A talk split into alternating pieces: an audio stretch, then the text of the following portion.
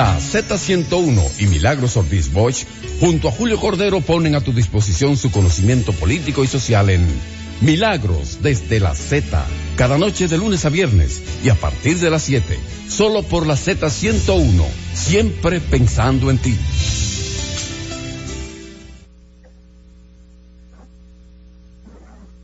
Muy buenas noches, amigos y bienvenidas al espacio Milagros desde la Z, hoy viernes Viene 24 de julio del año 2020, se acerca, se acerca, no, estamos ya de fin de semana, aunque los fines de semana el toque de queda es hasta las 5 de la tarde y eso es bueno eh, recordarlo, no vaya a ser cosa que nos encuentre en la, en la calle fuera de las 5 de la tarde. Bueno, muy pronto estará con nosotros doña Milagros, doña Milagros Ortiz Bosch y yo quiero empezar el programa de hoy leyendo eh, el, el boletín de la Oficina Nacional de Meteorología que se colocó en la página que se, se, se dijo, ¿no? A las seis de la tarde y estará válido hasta el domingo 26 a las seis de la tarde.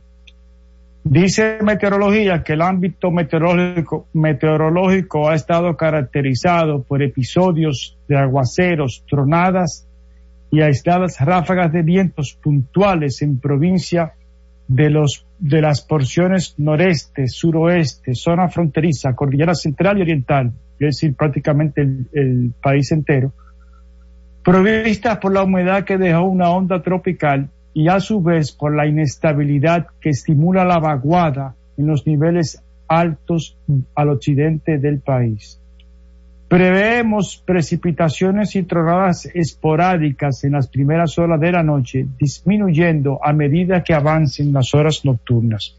Para mañana sábado, la incursión de polvo proveniente del Sahara será un factor limitante de la frecuencia de las precipitaciones a nivel nacional, favorecido del apoyo de una circulación anticiclónica.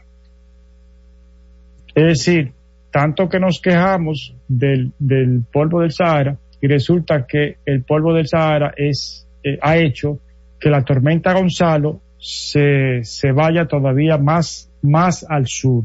Y es importante eh, lo que dice eh, la Oficina Nacional de Meteorología, que está vigilando la evolución y el desarrollo de la tormenta tropical. No, no, todavía a esta hora no es huracán, sigue siendo tormenta tropical que se encuentra en el Océano Atlántico Norte a 595 kilómetros al este-sureste de las Antillas Menores, con vientos máximos de 65 kilómetros por hora y se mueve a una velocidad de 30 kilómetros por hora.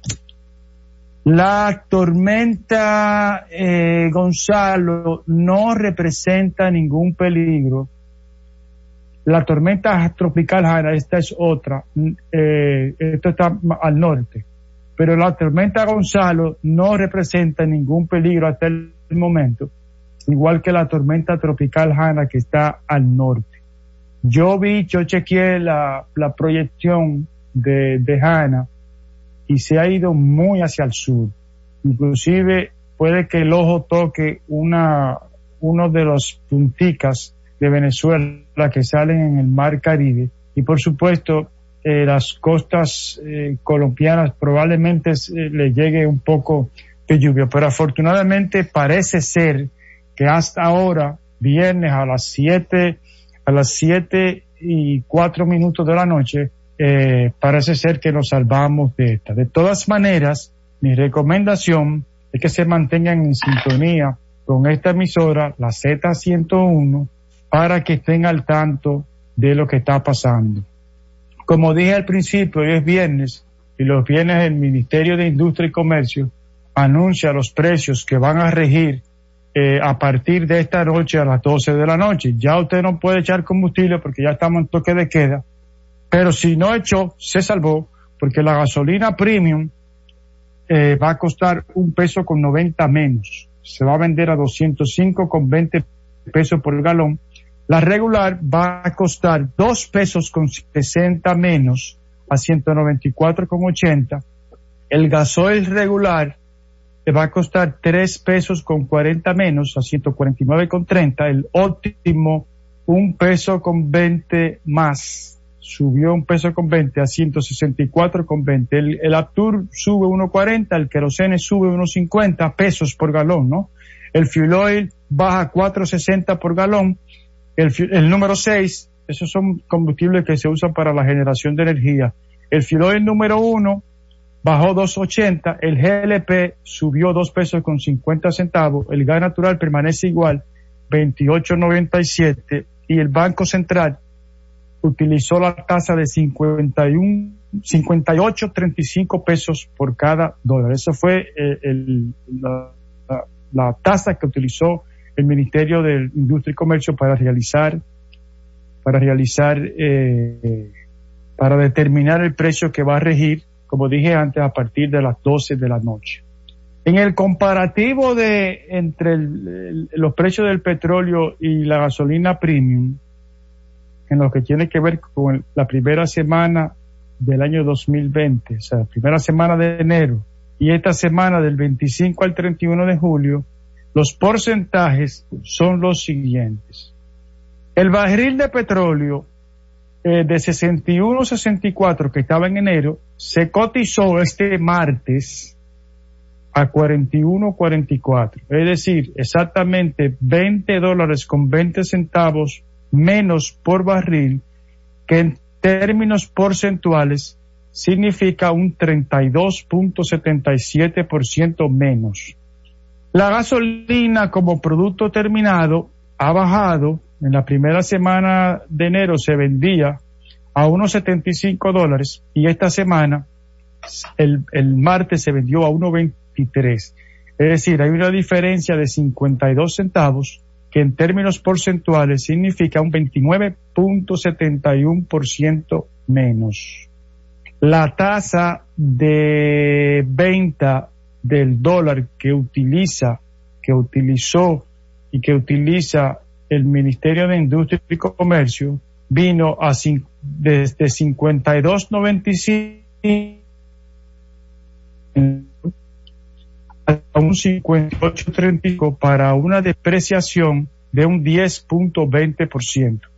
En cambio, el precio de la gasolina premium ha bajado desde 233.20 que se cotizaba en, en enero a 205,20 para una diferencia de 28 pesos exactamente que en términos porcentuales ha bajado un 12%. Es decir, mientras el petróleo ha bajado un 32%, la gasolina como producto terminado ha bajado un 29.71% y el dólar, el peso en relación con el dólar se ha devaluado en un 10.20%, la gasolina premium ha bajado solamente un 12.1%.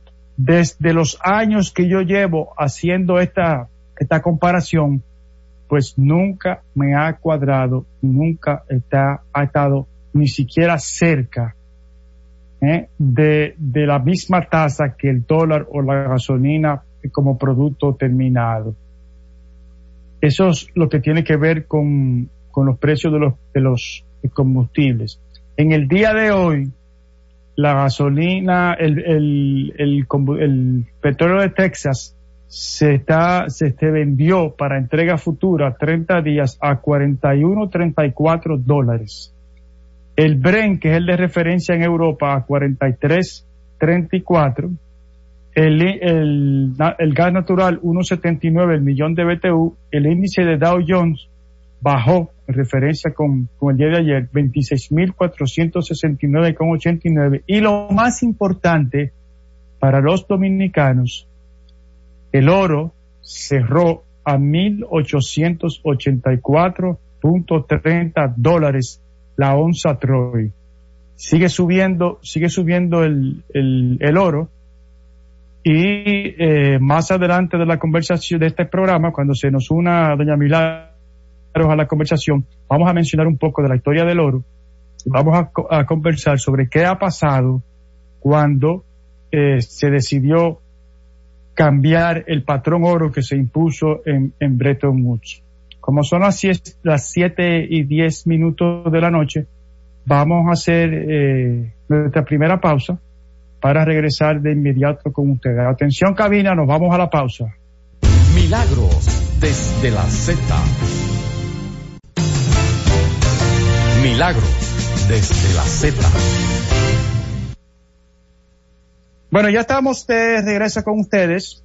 Estamos tratando de, conectar a doña Milagros Ortiz Bosch, que ha tenido problemas con, su internet. Ya le he pedido a, Félix allá en cabina que la llame a la casa para que eh, les ratifique los, los números de, del ID y, de, y del PIN. Yo había dicho antes que quería hablar un poco de, del patrón oro y es una pena que doña Milagros no se haya podido no se haya podido conectar al, al programa ha tenido problemas con su internet porque yo quería discutir esta pequeña que yo, yo hice. Y es muy, muy, la, la idea me viene, la, la, la idea no, la, la iniciativa me viene por un libro que acaba de salir de dos académicos eh, de la Universidad de Harvard que se llaman Jacob Hacker y Paul Pearson. Son dos eh, académicos muy importantes, muy de mucho prestigio, con muchos libros de los dos escritos, que acaban de publicar un libro que recién salió eh, a la venta en los Estados Unidos. La traducción mía, por lo tanto no sé si cuando si se venda en español va, va a ser así. Eh, es como deja que se coman sus tweets, como los de los tweets, ¿no? y, entonces más abajo dice cómo la derecha se mantiene liderando en una, en una edad de extrema inequidad. Y eso era precisamente lo que yo quería eh, comentar con doña Milagro, que doña Milagro como política experimentada nos manifestara su, su opinión. Ojalá consigamos conectarla, pero lo importante es lo siguiente. Bretton Woods inicia a, raíz, Bretton Woods es un pequeño pueblecito en el estado de New Hampshire, en Estados Unidos, donde en el año de 1944, después de la la Segunda Guerra Mundial entrando en su, en su fase final, se reunieron un total de 44 países. El objetivo de esa reunión era establecer la estrategia que determinaría el funcionamiento de la economía, eh, eh, por supuesto después de la guerra que había dejado a todos los países económicamente devastados. Entonces ahí se estableció, en esa reunión se llegó a un acuerdo y se estableció el, el patrón del el dólar vinculado al oro. Esto se traducía, esto quería decir que la moneda eh, de referencia para, para las restantes monedas iba a ser, iba a ser el, el oro. Y se fijó, se fijó en 35 dólares la onza Troy de oro. Esto es 1944. Hoy cerró a 1.884.30 dólares la misma onza Troy. Ese sistema de Bretton Woods estaba eh, muy estable, había funcionado a la maravilla. El, sistema de Bretton Woods, no, el sistema patrón oro, oro dólar. Y eh, el flujo de, de los dólares era posible gracias a los créditos financieros y a la inversión directa y a las importaciones norteamericanas. Llega los años 60, llega la guerra de Vietnam. Y entonces ahí empiezan los especuladores. Empezaron a vender, eh, hacer transacciones con oro, buscando que suba por encima de los 35 y cuando cayera, volver a, comprar. Él es el papel de los, de los especuladores. Sin embargo, las transacciones entre los bancos centrales, a pesar, había un mercado libre, pero las, las transacciones de los bancos centrales de, esos 44 países, el, el, el precio del, de la onza Troy seguía siendo 35 dólares la onza. Países como los bancos centrales de Estados Unidos, Francia, Alemania, Suiza, Reino Unido, los países más, más, más ricos, a pesar de que en ese momento estaban estaban pobres, eh, utilizaban ese patrón, ese patrón, el patrón oro, que, duró de 1961 a 1968. La guerra de Vietnam hace que Estados Unidos, para capitalizar su economía,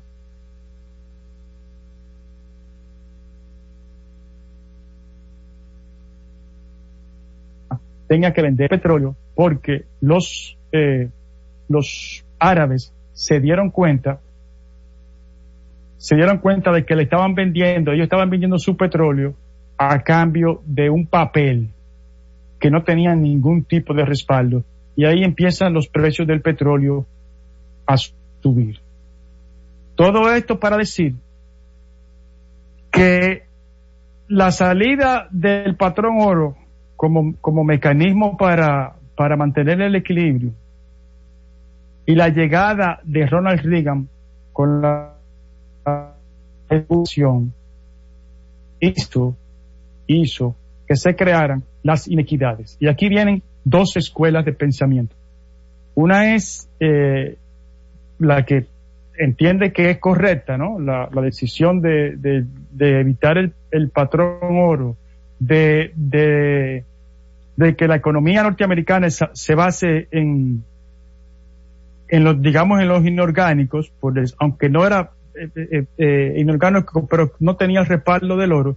Y la otra es una visión como la, por ejemplo, la de Paul Krugman, ese economista que ganó premio Nobel de Economía a finales de los años 90, que en su libro El retorno de la economía de la depresión explicaba que Estados Unidos había, se había convertido en un país eh, grande y respetable cuando era, era un país de, de clase media, en donde había una igualdad. Los ciudadanos eran iguales, tenían prácticamente los mismos derechos, a pesar de que había una lucha, una lucha civil entre los, eh, los negros por, por eh, adquirir los derechos ciudadanos. Pero de todas maneras, Dice Paul Krugman que cuando Estados Unidos tenía una, una economía de clase media, donde todos eran clase media, los, ricos eran una minoría, versus ahora, donde el 1% de la población más rica maneja el 90%, según Joseph Stiglitz, maneja el 90% de la riqueza, pues eso es lo que crea una, una inequidad extrema y es lo que produce la plutocracia, que es el gobierno de los ricos, por los ricos y para los ricos. Bueno, y le damos la bienvenida a, doña Milagro, que ya se conectó, pero está probando su, su audio. ¿No, ¿Nos escucha, doña Milagros? ¿Nos escucha? Bueno, ya, ya ella se, ella se, ya se conectó, ya está ahí y está simplemente haciendo los ajustes necesarios. Pero esta, este libro que yo quería discutir con doña Milagros, y espero poder hacerlo antes de que se acabe el programa, habla de que eh, la, la, la, ya Milagro nos oye. Se está conectando el audio. ¿Usted no oye, doña Milagro? No, no se oye, doña Milagro. Tiene que conectar el audio. Bueno, yo, yo decía, yo decía que esta, este, este libro habla de que esa plutocracia ha creado va a sobrevivir por encima después de la de la del régimen de, de Donald Trump, sea que termine ahora en el 2020 o sea que termine en el 2024. Pero yo quería todo lo que he dicho aterrizarlo en, en la República Dominicana y que doña Milagro nos compartiera su, su visión sobre, sobre esta inequidad que también se siente obviamente en, el país quizá con tanta, quizá con más fuerza que los Estados Unidos. Miren, vamos a hacer una pausa. Atención Félix allá en cabina. Vamos a hacer una pausa para ver si ayudamos a Doña Milagro a que se pueda conectar eh, a través de la, de la, de la internet que ella aparentemente está teniendo problemas. Así que vamos a poner unos comerciales y nosotros venimos en breve. Milagros desde la Z. Milagros desde la Z. Ya vamos, ya vamos. Sí. Bueno, ya estamos de regreso con ustedes y ya sí tenemos a, Doña Milagros. Doña ah. Milagros, yo estaba hablando de la, de la, de cómo la inequidad en los Estados Unidos trae al poder una, una, impone una plutocracia y cómo dicen estos dos autores de Harvard que esa plutocracia va a sobrevivir a un a Donald Trump. Tú le explicaste al, auditorio lo que significa plutocracia. es el gobierno de los ricos por los ricos y para los ricos. Sí. Pero entonces yo lo quiero aterrizar eh, en la República Dominicana. Aquí no ha tenido quizá la, la, el resultado o la, el cambio de, tan drástico, pero sí tiene otros efectos. Y es lo que yo quería discutir pero yo sí que creo que aquí ha habido, se ha estado conformando una plutocracia. Aquí la creación de, de, el proceso que hubo de falta de consecuencia, de manejo de la justicia, de acumulación de capitales, que no se, que no eran capitales eh, creados o riqueza creada mediante la elaboración de productos, de riqueza, de transformación de bienes y ese tipo de cosas, pues se produjo por otras vías. No, tú no viste la industria, tú no viste la fábrica nueva. Era no, pero doña, espérese, doña. Pero lo que usted está hablando es una cleptocracia. Bueno, pero el clepto ocasiona acumulación de dinero y se transforma. claro, claro. Un proceso. Pero, sí. Y menos. Yo pienso que, que, que, en los Estados Unidos quizá hay una ideología de, de, de familias que antes eran muy reducidas, que ahora el sistema, la desregulación de Reagan los, los aumentó esas poquitas familias. Aquí la situación es diferente. Aquí la, la corrupción ha hecho rico a mucha gente que ha participado de, de, del gobierno, pero que no tiene nada que ver con empresas, no tienen empleados. Pero también, también, fíjate cómo hay una investigación sobre cómo con las compras eh, que ocasionó en los Estados Unidos también el proceso del, del, del coronavirus, sin embargo cayó en empresas muy amigas del presidente Trump. Según dicen, según uno lee en los periódicos norteamericanos. Sigue, te, oigo para perder hoy. No, te oigo. No, no, no, no, no. Eh, pero evidentemente, eh, doña Milagro, que siempre ha habido corrección en, en, en, en toda la parte, Estados Unidos no es una, no es una excepción. La excepción es aquí que ha habido eh, impunidad. pero lo que yo quería hablar con usted era las la, la, consecuencias en la República Dominicana. Ya sabemos cuáles son las consecuencias en Estados Unidos de la inequidad. El nacimiento de un régimen totalmente plutocrático. Ahora, en la República Dominicana, la inequidad, ¿qué ha causado o qué está causando? Bueno, en la, primero, la, la, pobre, la, la, la diferencia, la desigualdad entre los seres humanos. Por ejemplo, ¿quiénes tienen acceso a Internet? ¿Cuánta gente tiene? Mira, por ejemplo, ahora eh, que, hay que pensar en las escuelas de otra manera, a través de la, de la tecnología, a través de, la, de lo virtual. Bueno, tienen todos los niños computadoras, tienen ahora una cosa tan simple, tienen todas las, casas, agua eh, adentro, tienen todas las casas adentro. ¿Cuánta gente tiene luz eh, servida permanentemente eh, si no es por un alto costo que pagan de la luz o por servicios extra de la luz, como planta eléctrica o acumulaciones de otro tipo, organizaciones hasta, hasta de, allá hay familias aquí que se, se favorecen instalando los servicios de paneles, paneles solares, Julio. Entonces, eh, todo eso causa eh, la acumulación de riqueza. Las sociedades son una acumulación de esfuerzo, de tierra, de seres humanos, de trabajo, donde hay inteligencia para hacer capitales, para hacer industria, pero todo eso debe estar tan bellamente organizado que alcance para que haya ricos y sigan invirtiendo, pero que esa riqueza se convierta en también en una asistencia, en una, en un derecho al trabajo, a vivir bien, a, tener salarios adecuados. Y que la gente tenga por, por lo menos salud por lo menos no como un derecho, salud, educación de calidad, eh, agua, luz, transporte, justicia y seguridad ciudadana.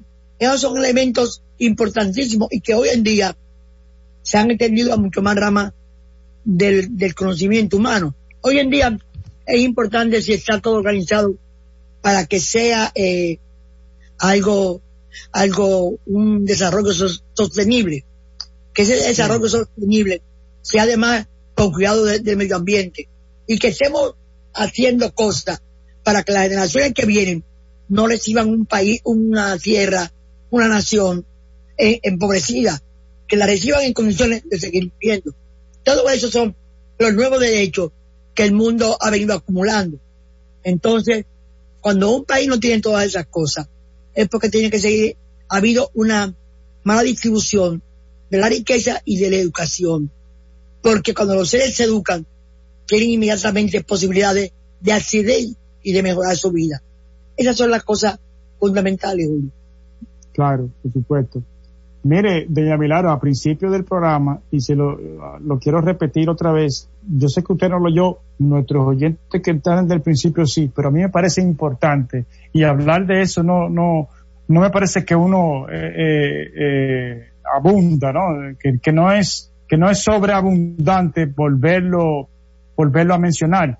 Pero yo quiero decir que el precio del oro en el día de hoy cerró a 1814,30. Es decir, 15 dólares con 70. Faltan, falta que suba 15 dólares con 70 centavos para que llegue a la barrera de los 1900. 1900 dólares la, No entendí bien la cifra que tú dijiste que estaba hoy. A 1800 cuánto? 1884,30. Menos de 15. Es decir, le falta 15, 15,70 para que llegue a los 1900. 1900 era algo que se veía impensable, era, era no, no puede ser. Y ya estamos casi a 1900. Y yo insisto, yo quisiera saber cuánto, cuánto le toca al país de esos 1900 dólares la onza Troy, cuánto le toca al país. Se rumoraba cuando el gran debate cuando el presidente Medina revertió la situación, que la cifra tope era 2.600, ¿verdad? En que iba a cambiar la distribución, si se modificaba. Pero como tú dices, ese detalle nunca, nunca se conoció de manera pública en los detalles. Habrá que preguntarle a Ramón Aluque, que sí sabe esas cosas.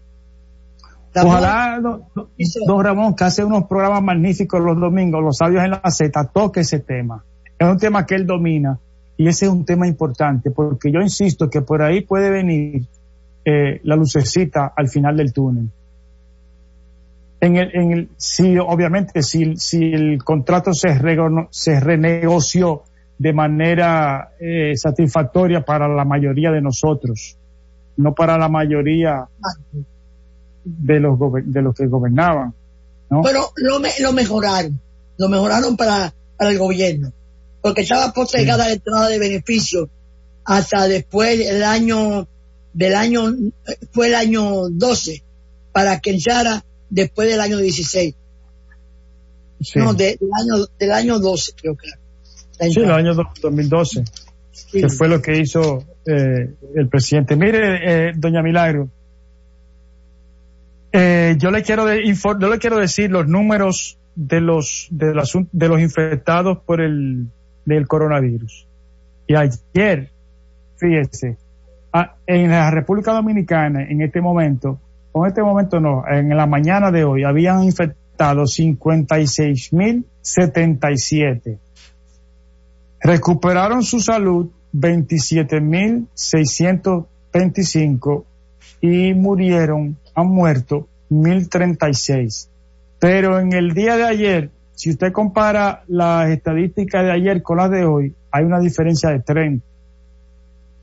Es decir, en el día de en las últimas 24 horas han fallecido 30 personas. Ah, más que ayer. Producto de, productos, eso nos lleva, sí, ayer, ayer era 6, 6, hoy fueron 30. Entonces, eso nos lleva a, a decir, señores, esto es serio. Mire, en el mundo entero hay confirmado por la Organización Mundial de la Salud en este momento 15 millones 864 mil 433 y muertos ya van 640 mil 306. Eh, recuperados hay 9 millones 437 mil 9. Eso, eso es una cifra considerable. El COVID sigue siendo, sigue siendo eh, la noticia principal de todos los periódicos del mundo, porque ha habido un rebrote. Y ya, por ejemplo, en el periódico, en el New York Times de hoy, mencionan cómo distribuir la posible vacuna. Van a tener prioridad, en primer lugar, los empleados, los que tienen que ver, los que trabajan con la salud, médicos, enfermeras, empleados administrativos de hospitales, de clínicas, y en segundo lugar los más vulnerables que son eh, los de mayor edad. Esos dos sectores van a tener eh, eh, prioridad. Y de lo que se está hablando es que es una vacuna que desarrolló el laboratorio Pfizer y que necesita dos, dos, ¿cómo se llama? Dos inyecciones con un periodo de tiempo no muy largo entre la primera y, la segunda. Eso es lo que se está hablando. Mira, Julio. Ah, pues, sí, te oigo, te oigo. No, no, yo lo hago usted. Que, que, en España hay sitios donde se ha, hay, hay poblaciones, eh, comunidades eh, donde ha sido muy fuerte el rebrote, pero con una mayoría de, de, de, de, de edad entre 64 a 39 años. O sea que es eso es una cosa sorprendente lo que va pasando. Y sin embargo, muy pocos niños eh, eh, son los que se reportan en España. Muy pocos niños, de un año muy poco, casi tres y cuatro. Ese, ese dato se ve. Y muy, en la cifra mundial, es altísimo. Se dice que el 65% son gente de edad de más de 65 años. Sí, efectivamente. Y, por ejemplo, el periódico, el periódico Diario Libre publica una, un video en su, en su periódico, en la, su versión digital, donde se ve a gente haciendo una fila muy larga para entrar al, al metro y donde la distancia social no está, no está muy bien guardada. Yo ayer me sorprendí cuando iba hacia, hacia alguna diligencia eh, por, hacia Máximo Gómez, porque era larguísima la fila, pero estaban todos juntos, pegados, para acceder al metro que está un poco más abajo del supermercado nacional, que está en la, en la Máximo Gómez. Eso lo, lo pude yo, yo Mire, yo vi mucha gente, una fila muy larga, en el pantalón entre la San Martín y la Kennedy. Y hay una estación, yo no sé cómo se llama, eh, había mucha gente, mucha gente. Y la verdad que lo vi y dije, caramba, nosotros somos un pueblo excepcional porque había mucha disciplina, mucha disciplina. Y ahí sí se, se mantenía el, distanciamiento social y todo el mundo, por lo menos a la hora que yo pasé, todo el mundo alrededor de las 5 de la tarde, todo el mundo con, con su respectiva mascarilla. Igual que la presencia de la, del militar, policía y no policía ha ayudado mucho a que la gente eh, tranque los colmados, los salones de belleza, las discotecas a la hora señalada. Lo he visto muy más activo esta vez. Ojalá que el ciudadano entienda que es su bienestar, cada dominicano entienda que es su bienestar el del país el que estamos dependiendo y que las medidas que se han tomado no son tan drásticas porque la gente puede moverse de día, ¿verdad? Y hacer sus necesidades pero hay que cuidarse y tener cuidado en respetar las instrucciones que está dando el Servicio de Salud de la República Dominicana. Sí, por, por supuesto, eso, eso es, eso es eh, vital. Hoy, hoy se conocieron los certificados de elección en el Congreso Nacional. Eso, Julio, es una ceremonia en el que la, la Junta Electoral saca o elabora tres certificados una copia para los los presidentes y la vicepresidenta, una para cada uno. Otra, dos copias de vicepresidente, una copia de, presidente y una de, vicepresidenta, la manda, en este caso con la vicepresidenta, la manda a la Asamblea Nacional, que reunidos la, la examinan, va con una documentación que habla de resultados, habla de, los procesos, entonces tienen que reconocerla entre todos levantando la mano. Eso ha pasado en el día, en este, en este 23, 24 de julio. Sí. El 24 de julio. Doña Milagro, eh, eh, eh, explíqueme una cosa, usted, porque algo que, yo no sabía y, que asumo que, que poca gente, que no todo el mundo lo sabe. De las actas que le entrega la Junta al funcionario que ha sido elegido, usted dice que son tres copias. ¿no? Y se una, entrega uno a la asamblea. Una, una, una copia a los elegidos. Ya ese, lo tuvimos en esa ceremonia. Otra copia se manda al Congreso para que lo avance, lo certifique. Y tercero, la tercera se queda la Junta en su archivo. Con de los... La Junta se queda con la tercera en su archivo. Ok, ok, pero una pregunta, eso que mandan a la, a, la Cámara, a los diputados, me dice usted. No, no, no. Eso es. Solamente para el presidente y la vicepresidenta de la Ah, ok, ok. A ellos le entregan a la Junta directamente su certificado de, elección. Ok. Y las juntas municipales entregan la de los, el aparato que tiene que ver con lo municipal. Es decir, la de, lo, la de los... Las juntas municipales tienen categoría de, descentralización y de autonomía en, su, en la aplicación de la ley, porque no es una, ah, eh, no es una autonomía inventada, sino eh, con procesos establecidos dentro del marco de la ley. ¿Entiendes? Ya, ya entendí. Perfecto. Mire, eh, doña Milagro, vamos a, creo que vamos a hacer una pausa. y este domingo es un día muy importante, es el Día de los Padres. Sí. Desafortunadamente, como no estamos en, en, cabina, estamos cada uno en nuestra casa, no podemos poner una música y dedicársela a los padres, a menos que, que Félix no nos esté oyendo. Francis, dile Francis. Hay una canción. No, Francis no, Félix. Ah, ¿Quién está? ¿Quién está la canción? Ah, bueno. Pues fíjate bien, eh, así, Félix, dile que te busque, eh, el, hay una canción, mi viejo, que la canta eh, Alberto Cortés. ¿Usted quiere la versión de Diego de, yo de Dani Rivera?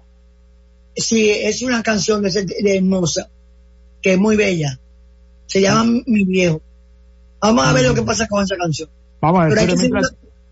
pero hay que hacer una pausa, creo ya. Vamos a hacer una pausa, sí. Gracias. Milagros desde la Z. Milagros desde la Z. Gracias. Julio. acabo de hablar con, acabo de hablar con Félix.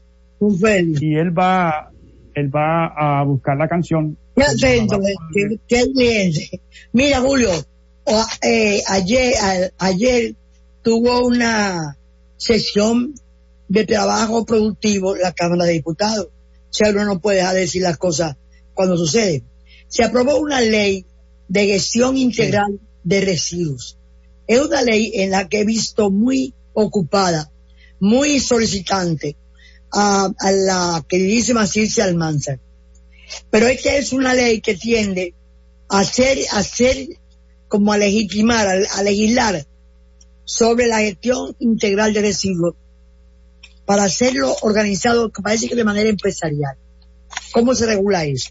Creo que como quiera es un paso de avance que puede ayudar a controlar la, el uso de la basura para hacerlo mucho más útil o menos dañino. Otra ley que se aprobó ayer fue la ley de educación ambiental. Esa de educación y comunicación ambiental.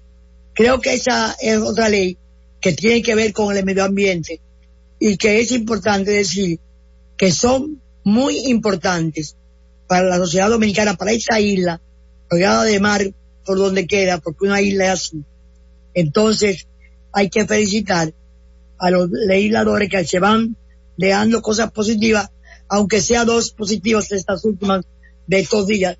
Y sobre todo, así se ha estado mucho tiempo eh, la eh, hubo otra ley que se aprobó solamente en una lectura, la ley de aguas, de la, la gestión del agua del lastre y los sedimentos de los... perdón, doña Miraro, perdón, ¿la gestión de qué? El agua, de agua del lastre, del lastre. Eso tiene ah, que ver y los sedimentos, y los sedimentos de los buques. Esa es una ley que procura moderar eh, la recolección de los desechos sólidos, la primera, y terminar con la con los vertederos de la de la calle de nuestro país. Y esa es una cosa importante. Y al mismo tiempo, el, esta iniciativa del diputado David, David Herrera, es el diputado del PRD de San Juan de la Maguana. Nosotros lo conocimos bien. Bueno, uno, esas son las noticias importantes que te lo tengo yo que decir.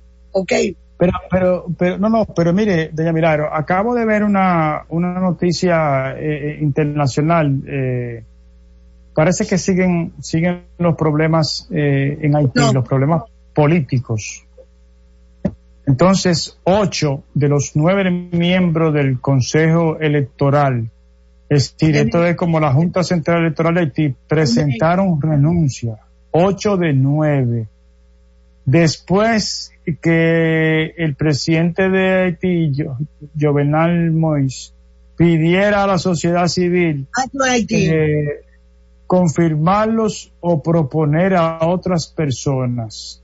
Yo no, yo no le veo, yo no le veo el, el, inconveniente a esa petición de, del presidente, ¿no?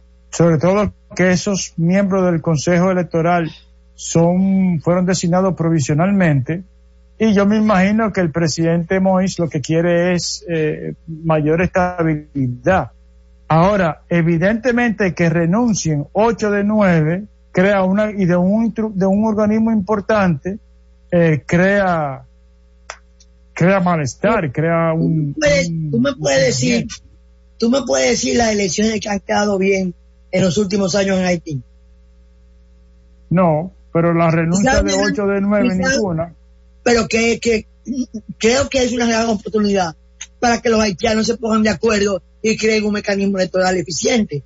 A nosotros nos conviene todo lo que sea la institucionalidad de Haití. Ese, ese país siempre en confusión, en interna, en inestabilidad, sin empecinarse en alcanzar su desarrollo, es algo que nos debe preocupar a todos los dominicanos. Pero yo creía, hablando de problemas electorales, porque en México hay otro del tamaño de un, de un elefante, una cosa grande. En México hay mucho. Vi, no, no, no, pero ahí hay una renovación. Sí, la, la, declaración del, del presidente, sí, y la declaración del presidente López Obrador. Ajá, diga. hay un enfrentamiento, veía a mi amigo Porfirio Munoz Leo, eh, el regado y, y ayer eh, hubo otros más serenos, porque don Porfirio estaba realmente fuera, estaba muy alterado, en el que parece ser que han designado una nueva, una nueva junta, un nuevo, es federal que se llama ya, una, un instituto federal. Y entonces, eh, parece que tuvo problemas, López, López Obrador, así se llama IFES, un, un problema como de, de crítica, y ha habido como una, una rebeldía, una, como partido como contra su jefe pues, de cuestionamiento. Así que ha habido problemas bueno, electorales. Muñoz Ledo, pero espérese, doña España, Muñoz Ledo, dime. Muñoz Ledo y López Obrador han tenido problemas desde que López Obrador se, se, se opuso a la reelección de en, el, en la Cámara de, de, de Diputados de, de Muñoz Ledo. Él pero lo que... Sí, sí, sí, pero lo que más ha molestado a, una parte de la sociedad mexicana es que López Obrador declaró que él, que él se, se consideraba ser guardián, eh, como guardián de los potos. Y es una competencia que él no tiene. Él no tiene eso de la, él, él, es un ente político, partidario. Exacto, Así Exacto. Eh, pero a donde hay una situación difícil también es España, porque llegó la época de aprobar el presupuesto. Y tú sabes que las alianzas han sido alianzas eh, de fuerzas muy controvertidas y que inclusive el gobierno es un gobierno controvertido. Ahora mismito, ahora mismo, está teniendo una posición eh, el, el, Podemos, junto a Podemos y otra el PSOE, sobre la, la integración de las alianzas. Para el PSOE hay que hacer alianza con todo el mundo, pero para Junto Podemos la alianza es solamente con un sector progresista, como, como él dice. O sea, los independentistas, hay algunos de los independentistas catalanes, y tú sabes que eso es el reperpero del sector conservador de España. Y entonces, la aprobación de los presupuestos está en el aire, porque hay mucha tensión en la aprobación. La tendencia del PSOE, según vislumbro, es hacerla con, a través de ciudadanos, reiterarla con ciudadanos, con lo que ya hizo una alianza anterior para aprobar una, una prórroga de las mismas medidas que aquí hemos estado tomando.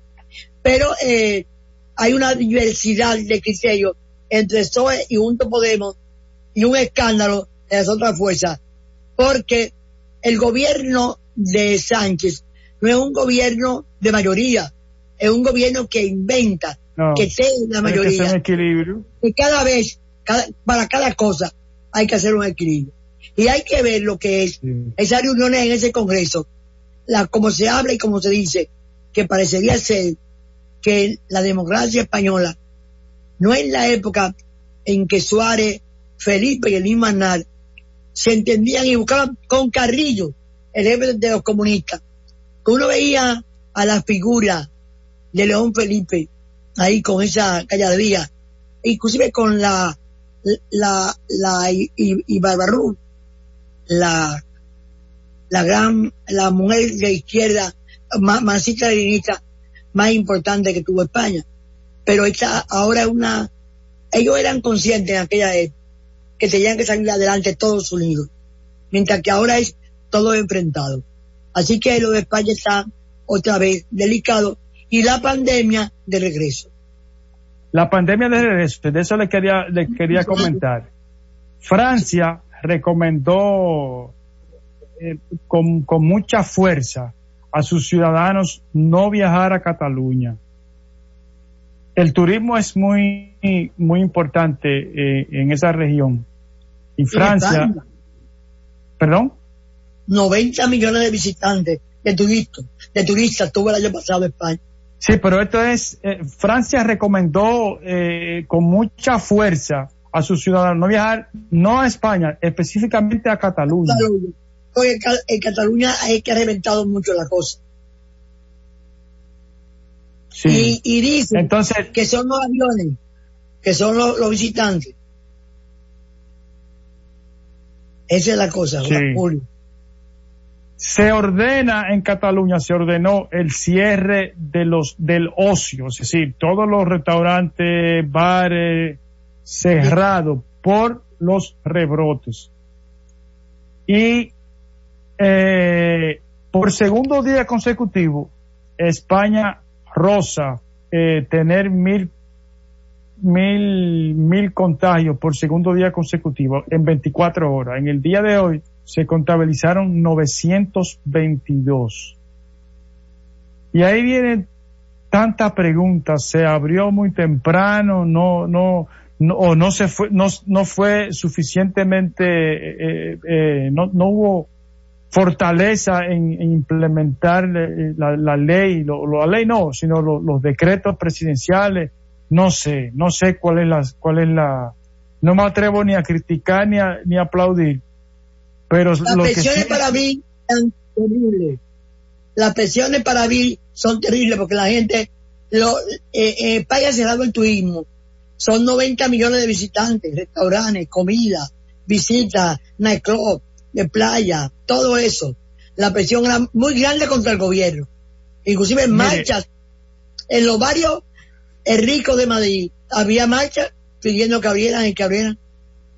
Mire, ayer había un, un escrito para pensarlo de, de Inés Spoon, donde ella decía que aquí en la República Dominicana los, los restaurantes de, que visitan la clase media y la, y la, clase más alta eh, no guardaban mucho la, el distanciamiento social y se cuidaban mucho. Es decir, era obligatorio y cada cierto tiempo le pasaban a uno las manitas limpias y había que tener eh, el, el, la mascarilla, excepto obviamente a la hora de, de, masticar o de, o de, o de tomar. Y, y realmente ese es un sector que va, va a ser muy golpeado. Aquí ya se han hecho cuántas inversiones grandes no, ha hecho, no se han hecho en esta ciudad en restaurantes de lujo. Y son, son inversiones que de seguir así se van a perder porque no, es insostenible. Y son inversiones caras, son construcciones muy costosas que pasan, por ejemplo, del millón de dólares, como es el caso de, ¿cómo se llama este sitio? Bueno, un restaurante que está ahí en la, en la, en la Geraldino, que me toca cruzar por ahí. Eh, cuando yo salía de la Z, ahora estamos haciendo el programa en casa. Pero, bueno, realmente esto es más duro de lo que uno, de lo que uno pensaba. Nos estamos acercando al final y yo le había pedido a, a, a Félix Aquino, nuestro director, que nos consiguiera la canción que usted pidió. Él la tiene ahí. Él simplemente nos pidió que nos que pusiéramos nuestro micrófono, eh, eh, lo apagáramos para que nuestros oyentes puedan disfrutar de la canción. Yo le sugiero que nos despidamos. Yo me quiero despedir diciéndole a los padres dominicanos que queremos eh, felicitarlos, que la familia sigue siendo el eje fundamental de toda nación, que es la unidad primaria y el valor de la familia que defendemos todos y que defienden, defienden los pares es algo para nosotros de una gratitud inconmensurable. A los que tenemos los padres muertos, que somos muchísimos, los que pasamos de los 15 años, el recuerdo querido de nuestros padres y a nuestros hijos, a el rey Julio Cordero, que también es padre, a mí Obamba Santa, a todos en la Z, a don bienvenido y a todo el mundo, el cariño y el amor y a don Luis Abinader, que vio a sus dos hijas eh, con el coronavirus. Tres. No, dos fue que tuvo. Ah, dos de sus tres hijas, sí. no, pero mire, mi papá, mi, mi papá está vivo. y este año acaba de cumplir sus 90 años. Desafortunadamente no pudo celebrar eh, su cumpleaños, su 90 cumpleaños, y tampoco va a poder celebrar el Día de los Padres. Pero algo nos inventaremos, quizá por Zoom, por lo menos vernos la cara, y, y es lo mismo que estamos haciendo ahora con nuestros oyentes. Señores padres, queridos padres, yo como padre puedo decir que no es lo mismo una madre que un padre. Ahí con la madre me quito el sombrero, pero de todas maneras el domingo es nuestro día. Bendito papá. Felicidades a todos. Buenas noches. Bueno, nos, retiramos con, con viejo, mi querido viejo. Buenas noches. Gracias.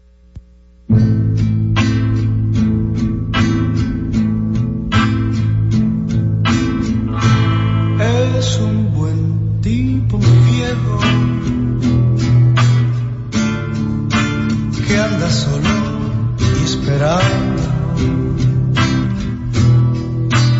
tiene la tristeza larga de tanto de ir andando. Yo lo miro desde lejos, pero somos tan distintos.